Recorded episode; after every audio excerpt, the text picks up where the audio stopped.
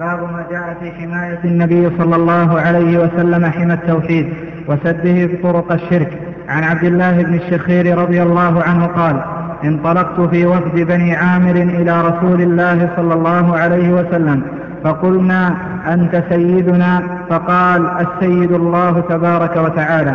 قلنا وأفضلنا فضلا وأعظمنا قولا فقال قولوا بقولكم أو بعض قولكم ولا يستجرينكم الشيطان. رواه أبو داود بسن رواه أبو داود بسند جيد. وعن أنس رضي الله عنه أن ناسا قالوا يا رسول الله يا خيرنا وابن خيرنا وسيدنا وابن سيدنا. فقال يا أيها الناس قولوا بقولكم ولا يستهوينكم الشيطان. أنا محمد عبد الله ورسوله. ما أحب أن ترفعوني فوق منزلتي التي أنزلني الله عز وجل. رواه النسائي بسند جيد. باب ما جاء في حماية النبي صلى الله عليه وسلم حمى التوحيد وسده طرق الشرك. النبي عليه الصلاة والسلام حمى وحرس جناب التوحيد وحمى حمى التوحيد وسد كل طريق توصل إلى الشرك. فإن في سنة النبي عليه الصلاة والسلام من الدلائل على قاعدة سد الذرائع ما يبلغ مئة دليل أو أكثر وأعظم الذرائع التي يجب أن تسد ذرائع الشرك التي توصل إليه. ومن تلك الذرائع قول القائل أنت سيدنا وابن سيدنا وخيرنا وابن خيرنا ونحو ذلك. فإن هذا فيها التعظيم الذي لا يجوز أن يواجه به بشر. فإن النبي صلى الله عليه وسلم هو سيد ولد آدم كما أخبر به عليه الصلاة والسلام. لكن كره المواجهة كما سيأتي. إذا فحماية النبي صلى الله عليه وسلم حمى التوحيد وسده طرق طرق طرق الشرك وسده طرق الشرك كان في جهة الاعتقادات وكان في جهة الأعمال والأفعال وكان في جهة الأقوال. فإذا تأملت سنته وما جاء في هذا الكتاب كتاب التوحيد وجدت أنه عليه الصلاة والسلام سد الباب في الاعتقادات الباطلة وسد الباب في الأفعال الباطلة كقوله اشتد غضب الله على قوم اتخذوا قبور أنبيائهم مساجد وسد الباب أيضا في الأقوال التي توصل إلى الغلو المذموم. فقال لا تطروني كما أطرت النصارى ابن مريم إنما أنا عبد فقولوا عبد الله ورسوله. وهذا الباب أيضا من ذلك في بيان حماية النبي صلى الله عليه وسلم حمى التوحيد فيما يتعلق بالقول الذي قد يتبعه اعتقاد. قال عن عبد الله بن الشخير رضي الله عنه قال انطلقت في وفد بني عامر إلى رسول الله صلى الله عليه وسلم فقال أنت سيدنا. فقلنا أنت سيدنا. فقال السيد الله تبارك وتعالى. قلنا وأفضلنا فضلا وأعظمنا قولا. فقال قولوا بقولكم أو ببعض قولكم ولا يستجرينكم الشيطان. رواه أبو داود بسند جيد.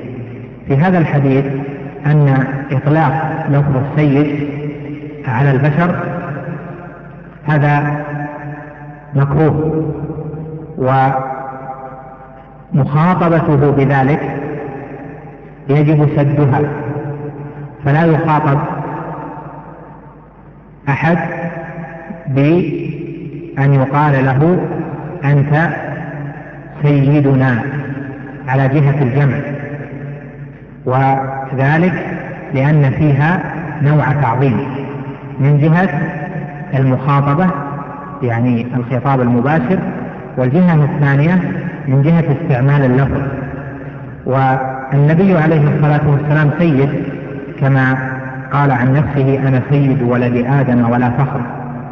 ولكن مخاطبته عليه الصلاة والسلام مع كونه سيدا لكنه كرهها ومنع منها لئلا تؤدي إلى ما هو أعظم من ذلك من تعظيمه والغلو فيه عليه الصلاة والسلام. فهذا مناسبة هذا الحديث بهذا الباب أن في قوله عليه الصلاة والسلام السيد الله تبارك وتعالى مع كونه عليه الصلاة والسلام هو سيد ولد آدم ما يفيد أنه عليه الصلاة والسلام حمى حمى التوحيد وسد الطرق الموصلة إلى الشرك ومنها طريق الغلو في الألفاظ. النبي عليه الصلاة والسلام سيد كما قال عن نفسه أنا سيد ولد آدم ولا فخر. ولكن مخاطبته عليه الصلاة والسلام مع كونه سيدا لكنه كرهها ومنع منها لئلا تؤدي إلى ما هو أعظم من ذلك من تعظيمه والغلو فيه عليه الصلاة والسلام.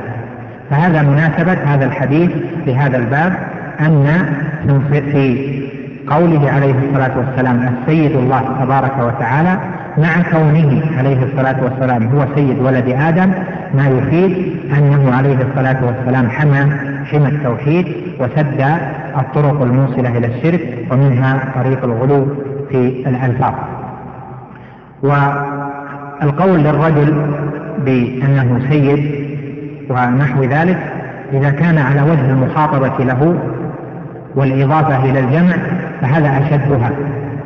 وإذا كان بدون المخاطبة له ولفظ الجمع فإنه أهون منه.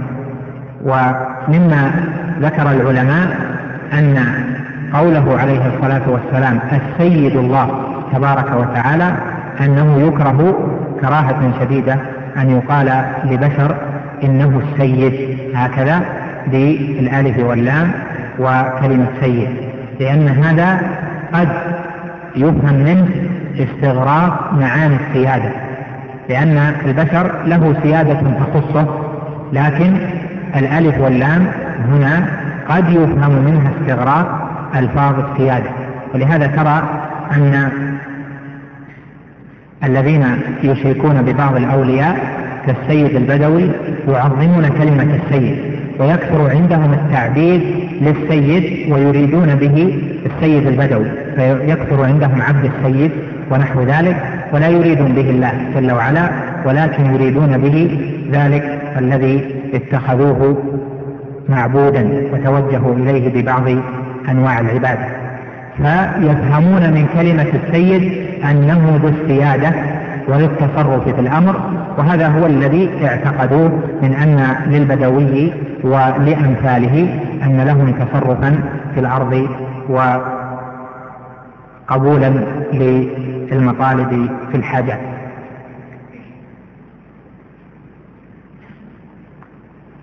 قلنا وأفضلنا فضلا وأعظمنا قولا فقال قولوا بقولكم أو بعض قولكم ولا يستجرينكم الشيطان لأن هذا فيه الثناء والمدح بالمواجهة وهذا من الشيطان.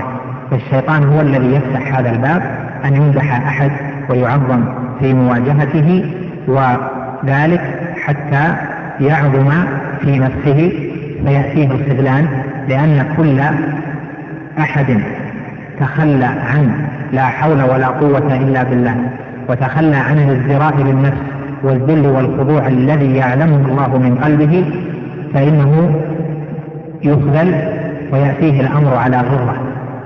ولهذا نهى النبي صلى الله عليه وسلم أن يقال بمثل ذلك القول مواجهة ونهى عن المدح لأن فيه إضرارا بالمتكلم وإضرارا بالمقول فيه ذلك الكلام. قال وعن أنس رضي الله عنه أن ناسا قالوا يا رسول الله يا خيرنا وابن خيرنا وسيدنا وابن سيدنا. فقال يا أيها الناس قولوا بقولكم ولا يستهوينكم الشيطان.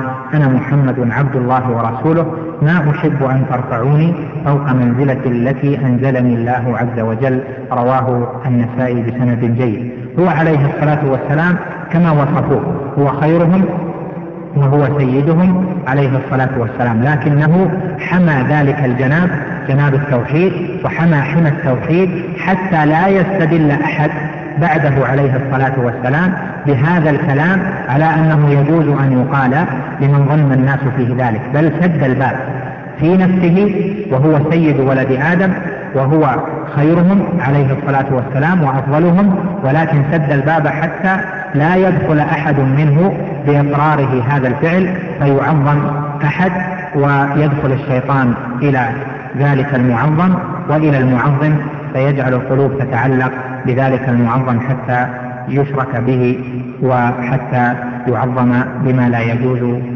له من التعظيم.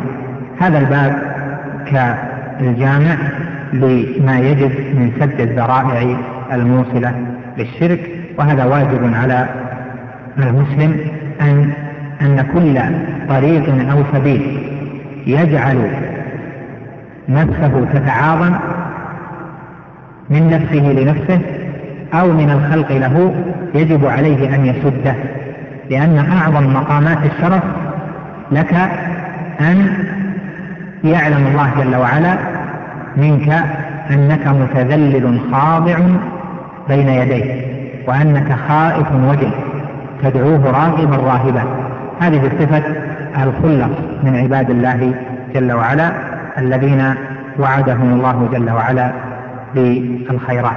قال سبحانه إنهم كانوا يسارعون في الخيرات ويدعوننا رغبا ورهبا وكانوا لنا خاشعين.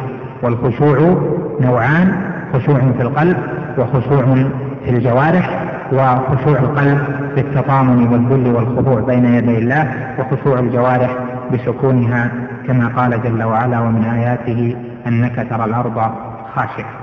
نعم.